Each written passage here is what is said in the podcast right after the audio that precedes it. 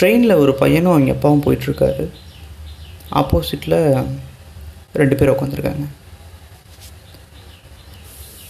Train move ஆனதுக்கப்புறம் கொஞ்ச நேரத்தில் அந்த பையன் வந்துட்டு எங்கள் அப்பாக்கிட்ட சொல்கிறான் இப்போ அங்கே பாருங்களேன் மரமெல்லாம் நம்ம பின்னாடியே வருது அப்படின்னு சொல்லி. அந்த எதிரில் உட்காந்துருந்தவங்க ஆச்சரியமாக பார்க்குறாங்க இன்னும் கொஞ்சம் நேரம் கழித்து அப்பா மேலே பாருங்கள் மே வெள்ளையாக நம்ம பின்னாடி இது வந்துக்கிட்டே இருக்குது அப்படின்னு சொல்கிறான் அதுக்கு எங்கள் அப்பா சொல்கிறாரு இப்போ அதுக்கு பேர் தான் மேகம் அப்படின்னு சொல்லி சொல்கிறாரு இந்த வாட்டி ஆச்சரியம் தாங்காமல் அந்த ஆப்போசிட்டில் உட்காந்துருந்த ரெண்டு பேரும் சார் உங்கள் பையனுக்கு ஏதோ பிரச்சனைன்னு நினைக்கிறேன். நீங்கள் அவனை ஹாஸ்பிட்டல் கூப்பிட்டு போகணும். அப்படின்னு. அதுக்கு அவங்க அப்பா பொறுமையாக சொல்கிறாரு ஒரு சின்ன ஸ்மைலோட.